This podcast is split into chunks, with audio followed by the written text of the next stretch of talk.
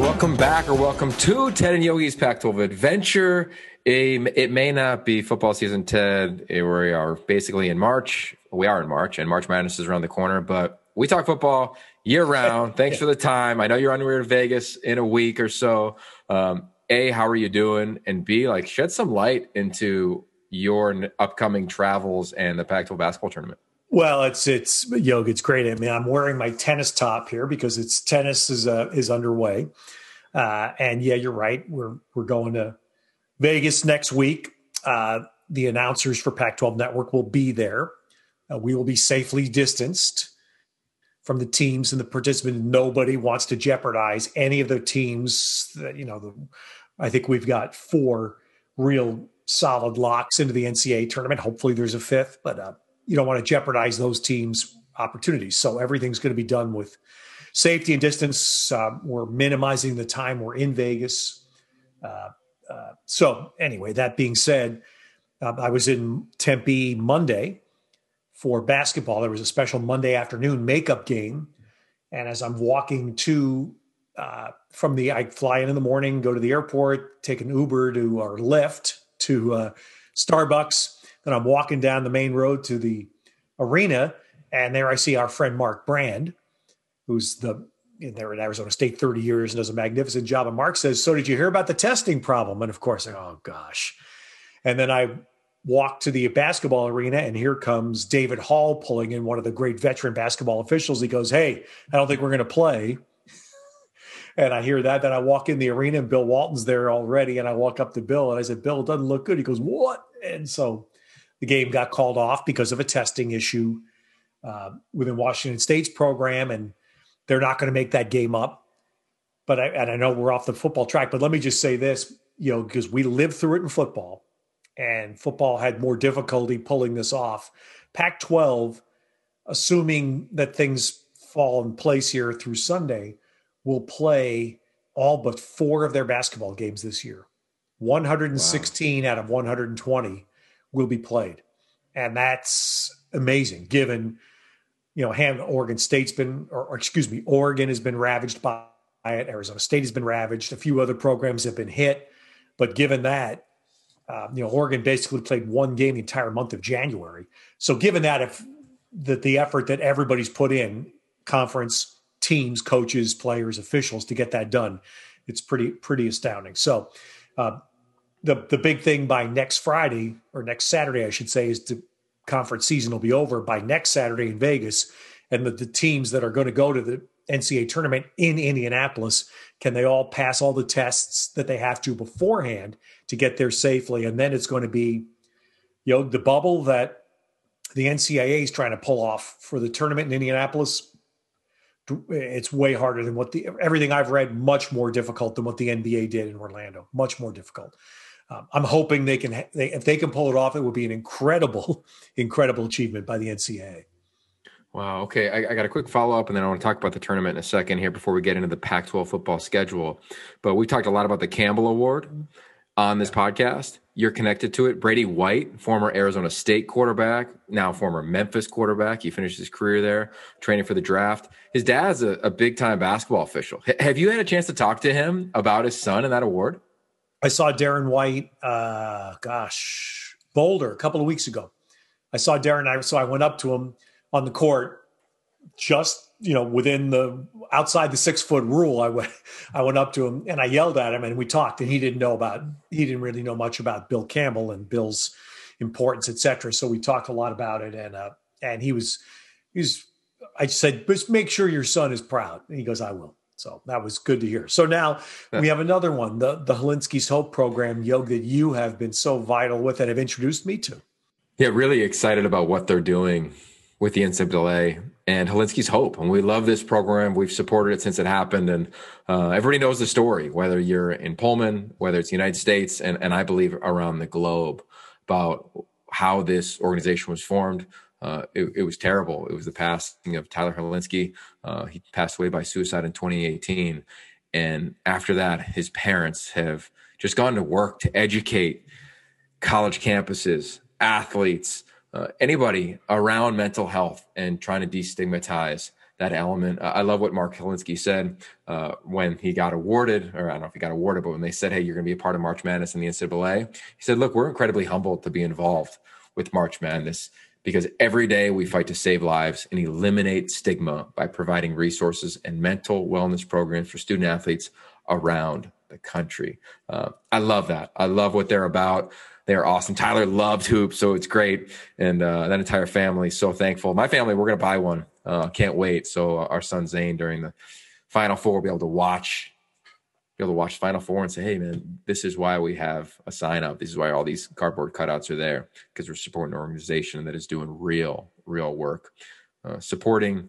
and impacting student athletes all across the globe and, and many other people. So really excited about that. That's great. Where's Ryan going to end up? Uh, Ryan Hilinski ended up at uh, Northwestern. Yeah, Northwestern. Okay, I knew yeah. he had moved again. I was wondering where. Yeah. Yeah. So no, excited, excited for him and uh, and the entire Hilinski family. Uh, okay, so with that said, let's talk about the Pac-12 football schedule. It just got announced this past week. Um, I did three hours on Pac-12 networks and Sirius XM where we talked to every head coach. Uh, top line, Ted nine games against Power Five opponents outside of the Pac 12, two against Notre Dame, four games against teams that finished in the top five of the final CFP ranking, San Jose State being one of them. They play USC in the opener. 10 games against non Pac 12 teams that finished in the top 25. Uh, in, in, the final college football playoff rankings. Um, so really exciting. Then, of course, five games against BYU. So top line, I think the non-conference slate is amazing. Top line, when you look at the teams in this conference, nine teams return over 80% of their production in the Pac 12. Nine teams. There's 26 in the country that return that amount of production. So I, I, I am excited about it. I'm curious for you. Your, your first takeaway when you saw the schedule was what? you know, I'll, I'll, be honest, Yogi. Obviously, uh, I spent, if somebody doesn't know, I spent 13 years broadcasting Stanford football on the radio. So I'm and I live in the shadows of of the campus there, so I, I automatically look at that, and I know Stanford has been willing to take on pretty challenging schedules in David Shaw's time, and I looked at that. Ooh, okay, uh, you know it's it's it's going to be tough up front, given some travel. I mean, Vanderbilt, I'm sure they scheduled because Derek Mason was the head coach. Now Derek is no longer, but Derek had been a D coordinator and worked with David Shaw at Stanford. So that was probably part of the motivation for that game. Um, the other element that jumps in, which ties into something else you mentioned, is once again this, uh, and I don't believe there's going to be an out to this scenario anytime in the near future. But Stanford and USC play in week two. And again, I'll hammer this point home if someone is not familiar. Why does Stanford and USC always play in week two? It's because of Notre Dame, because those two schools are in long term deals with Notre Dame neither school bluntly should get out of them. Uh, and the, the insistence from the Notre Dame side, Notre Dame will only sign those deals if they play the California games on Thanksgiving weekend, which messes up the hope of having a nice symmetrical finish to the conference season with everybody playing on Thanksgiving weekend. So Stanford and USC again play week two. And is that the only conference one, Yog, on week two? That is. Yeah. yeah. And it's an incredible non conference slate in week yes. two. Yeah, with Michigan and Washington and Texas A&M and Colorado. But uh, so the what the Stanford USC thing does, of course, it puts amazing a, a hugely important conference game early, and then at the end of the year, what we see this year, uh, which hasn't I haven't noticed this before, is that USC is going to play a game on Thanksgiving weekend instead of having UCLA be the final game. They're going to play BYU on Thanksgiving weekend uh, and that is that's at the Collie, isn't it? Yeah, that, that's, that's at the Coliseum for SC. Yeah. Yeah. I think for me, um, the thing that stood out initially was uh, the non-con games. You referenced a couple of them. Remember, Oregon goes to Ohio State. That's a huge game uh, for a bunch of reasons. UCLA hosts LSU um, on the fourth of September. UCLA is the only week zero team in this conference. They kick it off against Todd Graham and Hawaii at home. Todd Graham makes his way back to the Pac 12 footprint, uh, which will be fun and interesting. Chance that we call that one on the Pac 12 networks as well. So ho- hopefully that's the case. We can kick off college football season. It's been a while since we've been in an actual booth. Uh, but the other thing that stood out to me was, was who every team doesn't play in the conference. So USC, Oregon and Washington. They miss them this year. Utah, they don't play UW and Cal. They've been great games. Oregon, referenced SC, they don't play Arizona State um, and, and, Washington, um, obviously SC and Utah. So I went and did some homework, and, and I've been asked a lot on this on social media. Ted, I think it's important to just state the reality of in 2011 when the Pac-12 became the Pac-12. The agreement that that you know better than anybody was the California schools were never going to miss each other that was just kind of what it was going to be as you, as you hear our dog bark in the background here. Um, so you've got to miss some teams. So in 2013 and 14, SC did not play Washington, Oregon.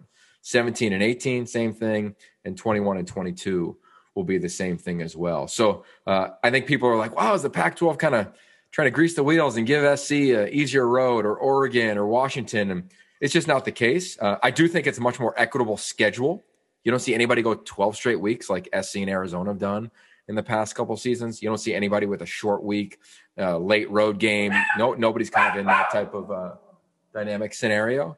Yeah. So uh, fundamentally, uh, those were a couple of the things that stood out to me. Yeah, I and I know obviously look in a 12 team conference we can't have a round robin it can't happen so that was that was a fallout and a consequence that every other major conference that expanded has lived through the same thing. You expand to a certain number, you can't play everybody. Um, the realities were that to expand to this uh, situation, Utah and Colorado demanded being in the same division as USC and UCLA. That was just a condition they put on admission. That's been the case. So they're going to play every year. Then the California schools end up in the North go, oh, wait a minute. We're not signing on to anything where we don't play USC and UCLA. So the California schools. So as a result, that's why the misses end up falling outside those two parameters. And for anybody that wants to, and sadly, I know as a country we're in this sad spiral of conspiracy theories, but just go. When do Alabama and Georgia play? I, I, did the homework. I did just the homework. Check that out. Tell me. So they they had to play last year because yes. everything got flipped up on yes. its head. But prior to that, they didn't play each other in the regular season other than 2015. Right? 2015. Yeah, they had the most challenging crossover game. So that's exactly where my head went as well. I was like, well, let me just find out what it is. And uh, yeah, I mean, I, I do think that that conference does that on purpose. I don't know the details of those contracts exa- exactly, like like we do, of course, in the Pac-12. But when you have your it ain't an accident, teams, yeah, okay, thank you. That's all I'm saying. very much. All right. So here, here's the challenge. Um, I do this every year. Uh, when schedule comes out, I go through it, right? For those watching on Facebook or YouTube, I'm showing it right now. And I pick the games. And then I go to spring ball, I pick them again. And then go to training camp and pick them again. Because uh, this is just what we know. And what I found as I was picking games, Ted, was I kept circling the key games for opponents. They were all pretty much Arizona State. And it said something in my subconscious like, man, ASU is pretty loaded. And then you look at it, Frank Darby doesn't return, but they got a lot of talent at receiver. Cade Cote decided to retire. He was their sixth year starting center uh, and move on in it with his life. But that's it. They are Merlin Robertson, Darien Butler. You look at the corners and Chase Lucas and Jack Jones. They're loaded in terms of the starters coming back from last year. And they, of course, started spring practice earlier this week, along with Cal, are the two teams that are in spring practice currently. So then I looked at their schedule. And as you go down it, they don't have one of those crazy non conference games that we referenced earlier, right? It's Southern Utah, UNLV, uh, at BYU, won't be easy. And then their conference slate, I think, is set up pretty good. Colorado at UCLA, Stanford at home on a Friday. And then the biggest game of their season to me, which we called two years ago, is on the road at Utah. Yeah. Asked Herm about that earlier this week. And he said, "Yeah, man, they were more physical than us," and, and that we've called that game a bunch. That's always a fun one. That is the game to me that is one of the biggest of the year in Pac-12 conference play. I'm curious how, how you see that. Yeah, no question. In, in the South, and that goes off past history, Yog, and that's where we, I, I, I have to, I at least put the the brakes on a little bit in my own world and I'm going, I've just talked a lot about this in Pac 12 basketball, is we're seeing again how ludicrous it is to try to predict a basketball season in August. Right. When you see what is happening right now with Oregon in basketball, in men's basketball, where finally they've they've put COVID behind them and they've been able to practice together for a month to put all their new pieces together. And right now they're crushing it. they're crushing it. Um, so that's where I'm going with football. I'm hoping, as we talked about last week, that there is spring football, legitimate spring football for everybody. Um, games being secondary because no one plays much of a spring game anymore, but at least the spring session.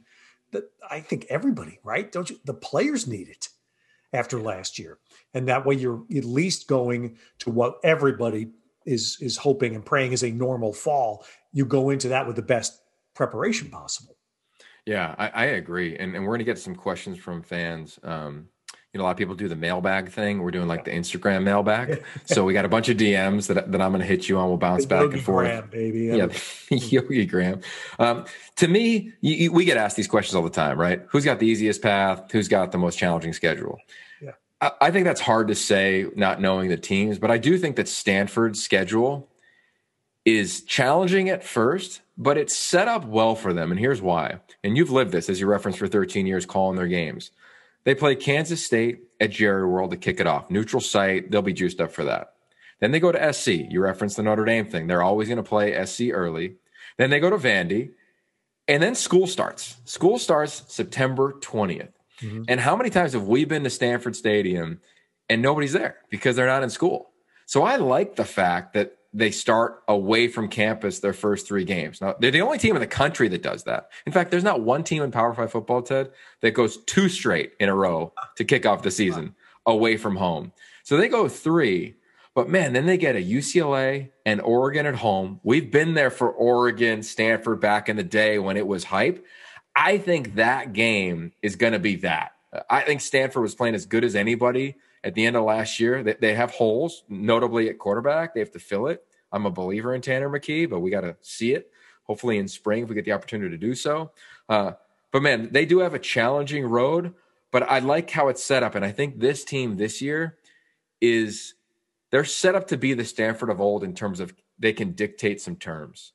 I love their offensive line.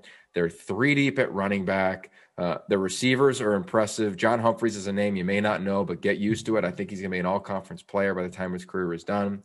The defense is going to be healthy. They need to be healthy. They haven't been healthy in a while. Ricky Mason at linebacker, I think we'll like him once he gets healthy. But that was a schedule for me where it's like they they don't have they don't have a gimme, and everybody doesn't, but they don't even have a non Power Five team that they play. I think they're the only team in the country that does that as well. Yeah, Stanford. That's been a Stanford tradition too under David Shaw. What what when I was talking about Stanford's schedule, that's what I was touching on was the upfront. And again, yeah. this being a year, Stanford's schedule in football is extraordinarily imbalanced. And uh, this is the odd number year. The odd number year means that their challenge is going to be they have to play at USC early in the year at the Coliseum. But the rest of their road schedule isn't as daunting. Their home schedule is massive. And that's what I meant by the imbalance, because this is actually the year where Stanford can sell tickets. People will go to games because they have UCLA, Oregon, Washington, rivalry game, Cal, and Notre Dame all at home. All at home. It's a massive schedule at home. That's what you hope on the Stanford side, they hope they can take advantage of it. I'm interested to this, noticing because we were looking and there are two Friday night games on Thanksgiving weekend, which I, I kind of dismiss a little bit of those. Otherwise, not a ton of Friday games, but Stanford has two. USC has none. And I don't know how that happened. I have no idea other than to say I took note of that. Is that a big deal? Uh, yeah, I think it is. Because for Stanford, um, they're short weeks. You know, it's not like they had a bye the previous week or they have two Friday games back to back like Washington State does. So yeah, I, I, think that's notable. Speaking of Washington State, just a heads up, like they go nine straight before a bye. Yeah, that's the longest stretch of anybody. And then when we look at SC schedule, um, I, I like where the bye situated because then they go to Notre Dame and they're going to come off a physical game against Utah.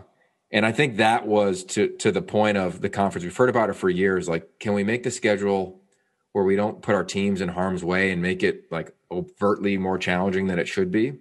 Granted, it's the latest they'll ever play in South Bend in the history of that rivalry, uh, but I like it on October 23rd. So I, I, do think SC's got a nice schedule. I think it's a challenge for them every week because they're going to get everybody's best. They, I, I, don't know if they'll be the lone favorite, but they'll be a favorite to win the South. But the stretch for me for them is the end of the season ASU at ASU, at Cal, the rivalry against UCLA. And here's the BYU issue. Remember two years ago when Utah went to the Pac 12 title game and lost to Oregon? They played BYU in this same week. They had already clinched and they did not look good. You know, because it, it's one of those things as a staff where, like, if you're competing for the CFP, it's one thing. But let's right. just say you have two losses and you're not doing that. You're you're trying to just win the Rose Bowl.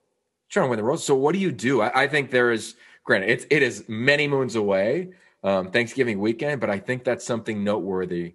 If SC is not in position for the college football playoff, how do they handle that game if they do end up having won the South the previous week?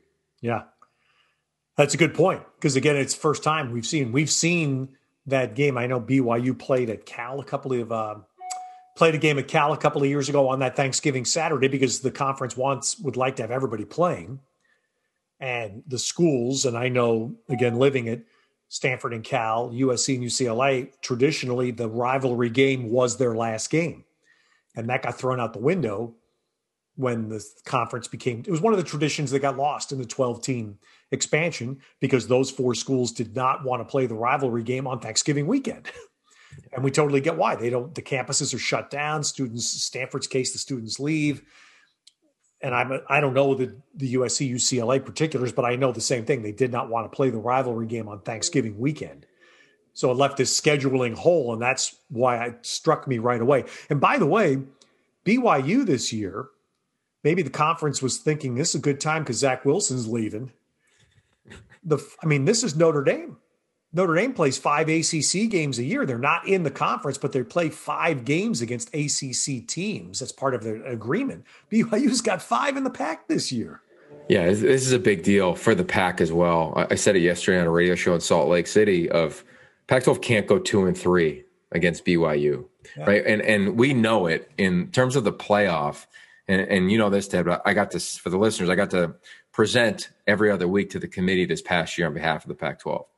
And I do think there's a disconnect between four best at the end of the season and is it the whole body of work?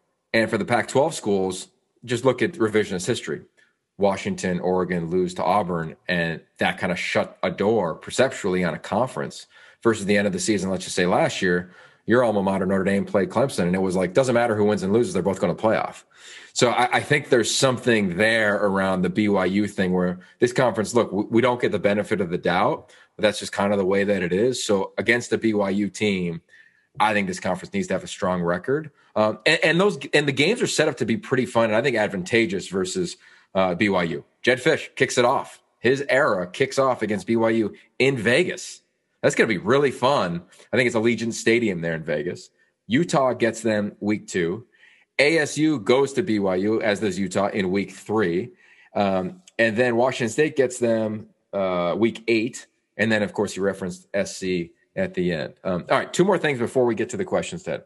I think it's notable for Arizona State. I talked about their schedule early on and their non conference slate not being what everybody else's is. I like the way their schedule is set up until mid November.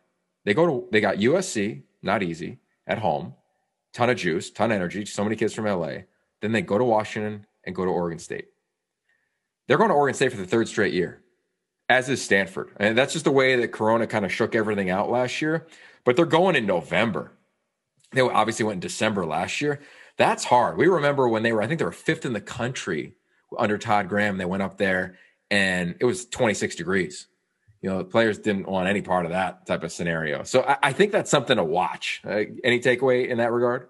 Oh yeah, I, and I it was before you were with us, Yoga. It was back in the we were still the Pac-10. Uh, Dennis Erickson took Arizona State up to Pullman in mid-November. It was Vontaze. I remember Vontaze Burfict clearly was on the team, and it was it was a night game, Saturday night game. It's snowing, you know, snowing in the air, twenty five degrees or whatever. Arizona State goes out there, and of course they do the.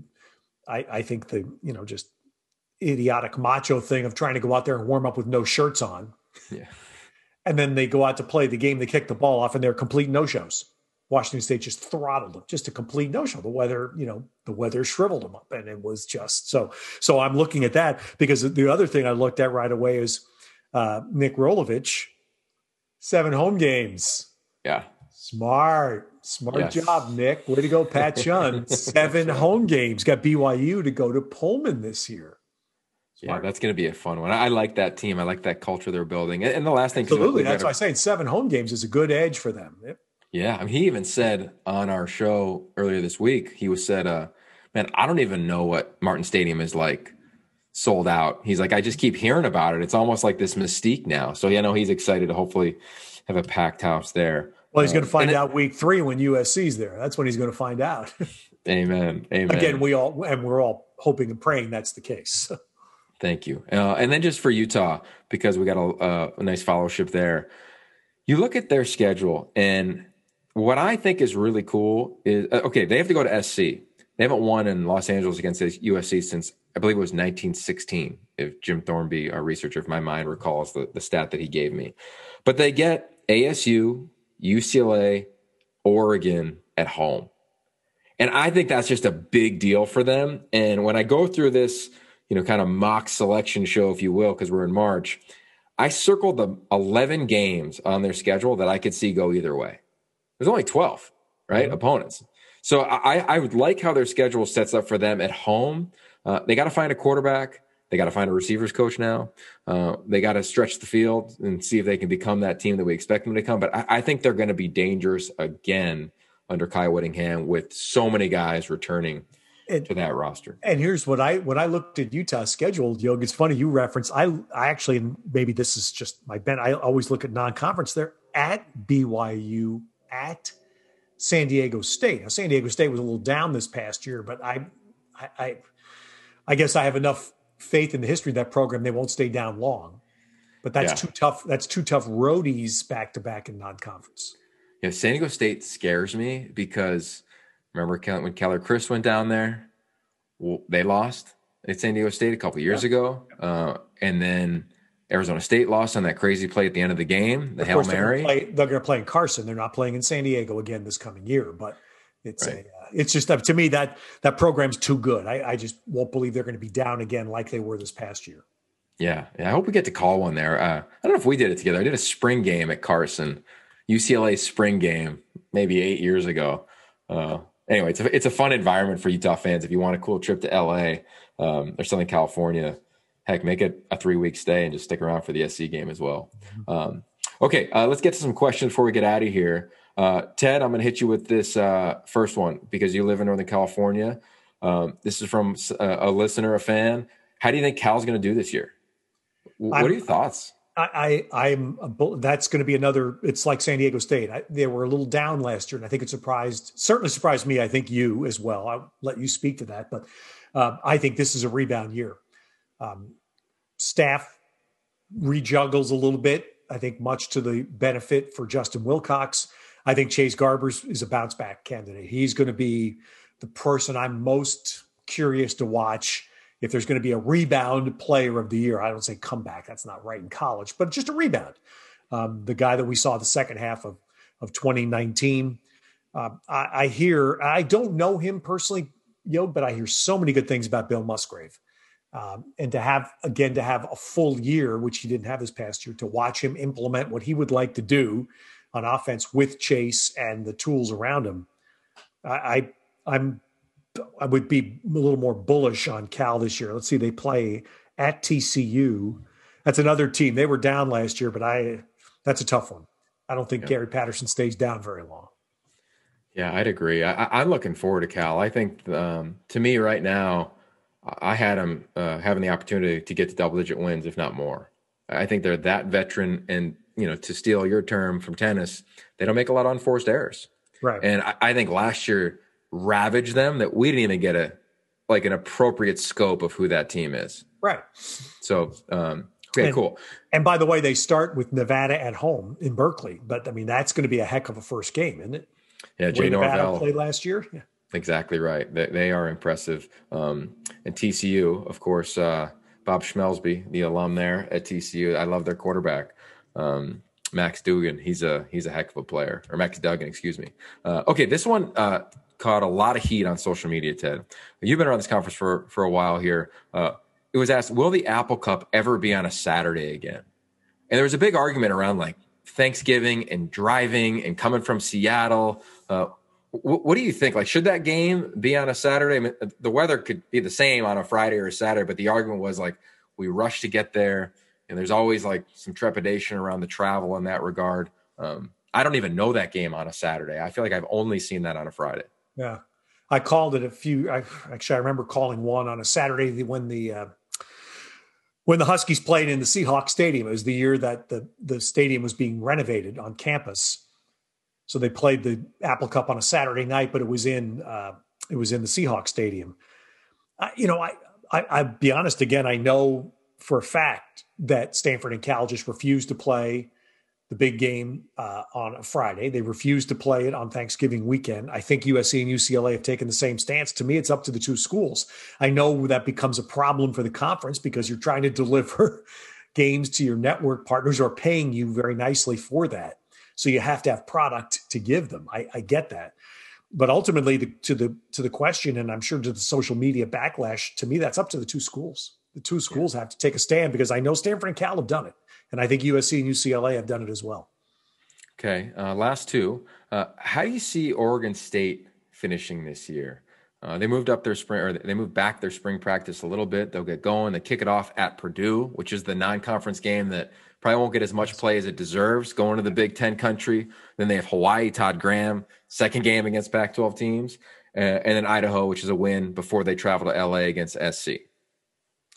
Yeah, I, I, the Oregon State to me is becoming to football what Oregon is to men's basketball for me. It was you know Jonathan Smith is playing the portal right, and I I'm just I don't know. I first question obviously is who's the quarterback going to be. Um, you know, I I thought to me, at least in my view, that was an open question at the end of the year. I'm not sure how Jonathan sees it. Uh, so I don't know how you feel about it. Is Jermar Jefferson definitely gone? Yeah, he's yeah. definitely gone. Okay, so yeah. that that's another question. So now, you know, they've they've done really well in the history of Beaver football with a lead back, right? For a long, I mean, 20 years worth of really good. Going back to Ken Simonton, there's mm. my history. I like um, it. You know, not Steven Jackson. Before him, Ken Simonton I mean, you had re- you've had really good lead backs at Oregon State. Who's that going to be? So I, I to me, I I'm in that mode of I don't even know what to say about them because they're just question marks and and who is eventually going to end up wearing Beaver uniforms this fall. Yeah, I think um, for me in this team, I circled ten games that I thought could go either way. Like I think they beat Hawaii and Idaho, and the rest of the season, I think any game can go any way. And they're the team that has lost tight and won tight. Obviously, the Oregon game being the biggest win in Jonathan Smith's career uh, at Oregon State last year. The thing that gets no play for them, and we had a chance to talk to Coach Smith a couple days ago, and you can check it out online if you missed it. Their entire offensive line returns. Five of their top six receivers return. You know me. You've heard me for two years say the tight end position is back. They're loaded. They've got two all conference caliber tight ends in that program. And I think receiver is the ultimate plug and play spot and kind of running back too. Like Jermar Jefferson is special, but can you find a guy that can hit the hole, hit the seam like you need to uh, behind an offensive line? I think so. They got a new running back coach, AJ Stewart, who came from Arizona, who people loved him on Kevin Sumlin's staff. So I don't think uh, I don't know if it's going to be at the production level of Jermar Jefferson, but they've got talent in that room. They've recruited well, and then defensively, uh, this defense is not the defense that was porous a couple years ago, statistically in the country, and didn't tackle well in year one of Jonathan Smith. All the transfers that you referenced, talking about like the Avery Roberts of the world, I think he led the Pac-12 in tackles last year, if, if memory serves me right. So I, am I'm, ex, I'm excited to watch this team play. And, and to, before I get to the last question, uh, uh just to put a bow on every one of these teams, because so much production returns, I couldn't find a game, and I can't find a team in conference. You're like, yeah, they're down. Even Arizona, what they've done in the portal, they just added another defensive player a couple days ago. Uh, we'll get through that. We'll, we'll, we'll, have Jedd on the pod here, we'll we'll dive into the roster to get closer and closer to their spring game. But there, let me, let there's me no add, layup. Yeah, let me add one thing on Oregon State, Yog. Uh, you, you you brushed on this. Uh, watching Jonathan Smith during his years as the head coach there, I've been so impressed. His offense knows what's going on he yeah. has an ability to get people open and productive despite having injuries. In other words, I'm saying I went, I watched this firsthand with Kyle Shanahan in the NFL. his offense works. People are open, running plays work. Now it's up to the execution. And for example, in the, the the the, Shanahan thing, it was you need a quarterback that just can play. You need a quarterback that functions. Doesn't have to be a hero. The quarterback doesn't need to be Superman, but just function within this structure. And that's where I'm going. That's my take on Oregon State. Jonathan Smith's offense is pretty damn good. So if he gets a quarterback that can function right, running back that can function, that leads to part two, which is the same theory I've talked about with UCLA. Got to play some defense. If you can play some defense, it's going to give you a chance because that offense should be good enough. Yeah, I'm with you there. It'll, it'll be fun to track them. All right, and the last one. Uh, let's talk quarterbacks here. The question was: uh, Is Jayden Daniels the best QB in the Pac-12? let's just paint a picture here. A year ago, you can call it six months ago, you and I were on this show and we're like, every quarterback's got a chance to return. Yeah. I thought we'd get 12 out of 12 coming back, wearing the same uniform, being the same starter for that respective team. I'm talking Grant Gunnell, Tyler Shough, two team, two quarterbacks that are on totally different teams currently. Right now, with confidence, Cal has a returning starter, a starter quarterback. Arizona State, USC, and UCLA. I'm not confident and say it's Dylan Morris all day long. They got Patrick O'Brien. They got a transfer. They got the number one quarterback of the country and Sam Huard coming in. Four quarterbacks return with juice as like the solidified C on their jersey quarterback. Uh, do you think among those four, Jayden would be your pick as the, as the top quarterback? And what do you think of that thought of like a year ago we thought everybody was coming back and now we only yeah. have four? And a year ago, you know, I was certainly on the Chase Garbers train and thought that. And so, yeah, you probably got diminished a little bit. The only other name, when you said that statement about Jayden Daniels, the other name that jumped into my mind was DTR. Mm. And so, uh, and you know, that, that again, that's functioning within a very specific offense that when it works is spectacular. Yeah. So I would say that it also leads to back to all things come back to the root is that, yeah, you're going to have so many new quarterbacks that's why it's so hard to me to sit here and, and talk in February, March, early March now about what's going to happen, at least until, you know, hopefully we see some spring football and we get some, you know, vision in spring football of how teams are looking at certain quarterbacks and which guys emerge as the leaders. But yeah, Jay, I mean, with Jay, with the, with the, with the coaching that's around Jayden Daniels, right? And the fact they've had some pretty good people around him. So you suspect they will continue to have good skill position players around Jayden Daniels. You can't argue with that. If somebody stands up and says, best, hottest guy, most heat coming on him coming into the season, yeah, how do you argue that?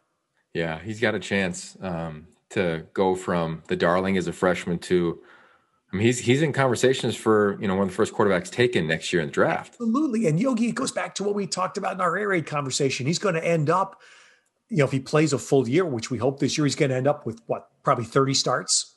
Yeah, you know, half a year this past year, so he'll still end up thirty or so, which is good in this day and age. That's a good number for the pros to look at and assess. Yeah, and uh, Edwards just told us um, earlier this week that he is a captain now, which uh, he said I wouldn't give it to him as a freshman. I wouldn't make him a captain, so he's that now. So him and Slovis and DTR in the South, that will be fun. And that's uh, the other thing. Well, DT, DTR and Slovis are guys that are going to end up in the 30s for starts too. That's the other point that we're saying. That number's shockingly diminishing. Yeah, yeah, a, amen to that. All right, lots to talk about. You got to continue to prep for March Madness. Uh, we might take a week off because you're going to be in Vegas for the tournament. We'll be tuned in to the Pac-12 Network instead, uh, but I'll be tracking football, so I got you when we come back. And for everybody listening, make sure you share it. Uh, let us know how you consume it too. You like it on Facebook Live? We've heard some cool comments on that. Do you enjoy it on YouTube? Do you want? Do you still listen to it the old-fashioned way on on podcasts in between the ears? Let us know, and uh, we'll try to continue to deliver high impact and uh, hopefully intellectual Pac 12 football content. He's Ted. I'm Yogi. It's Ted Yogi's Pac 12 Adventure. Stay safe. Thank you for listening to Bleav. You can show support to your host by subscribing to the show and giving us a five star rating on your preferred platform. Check us out at Bleav.com and search for B L E A V on YouTube.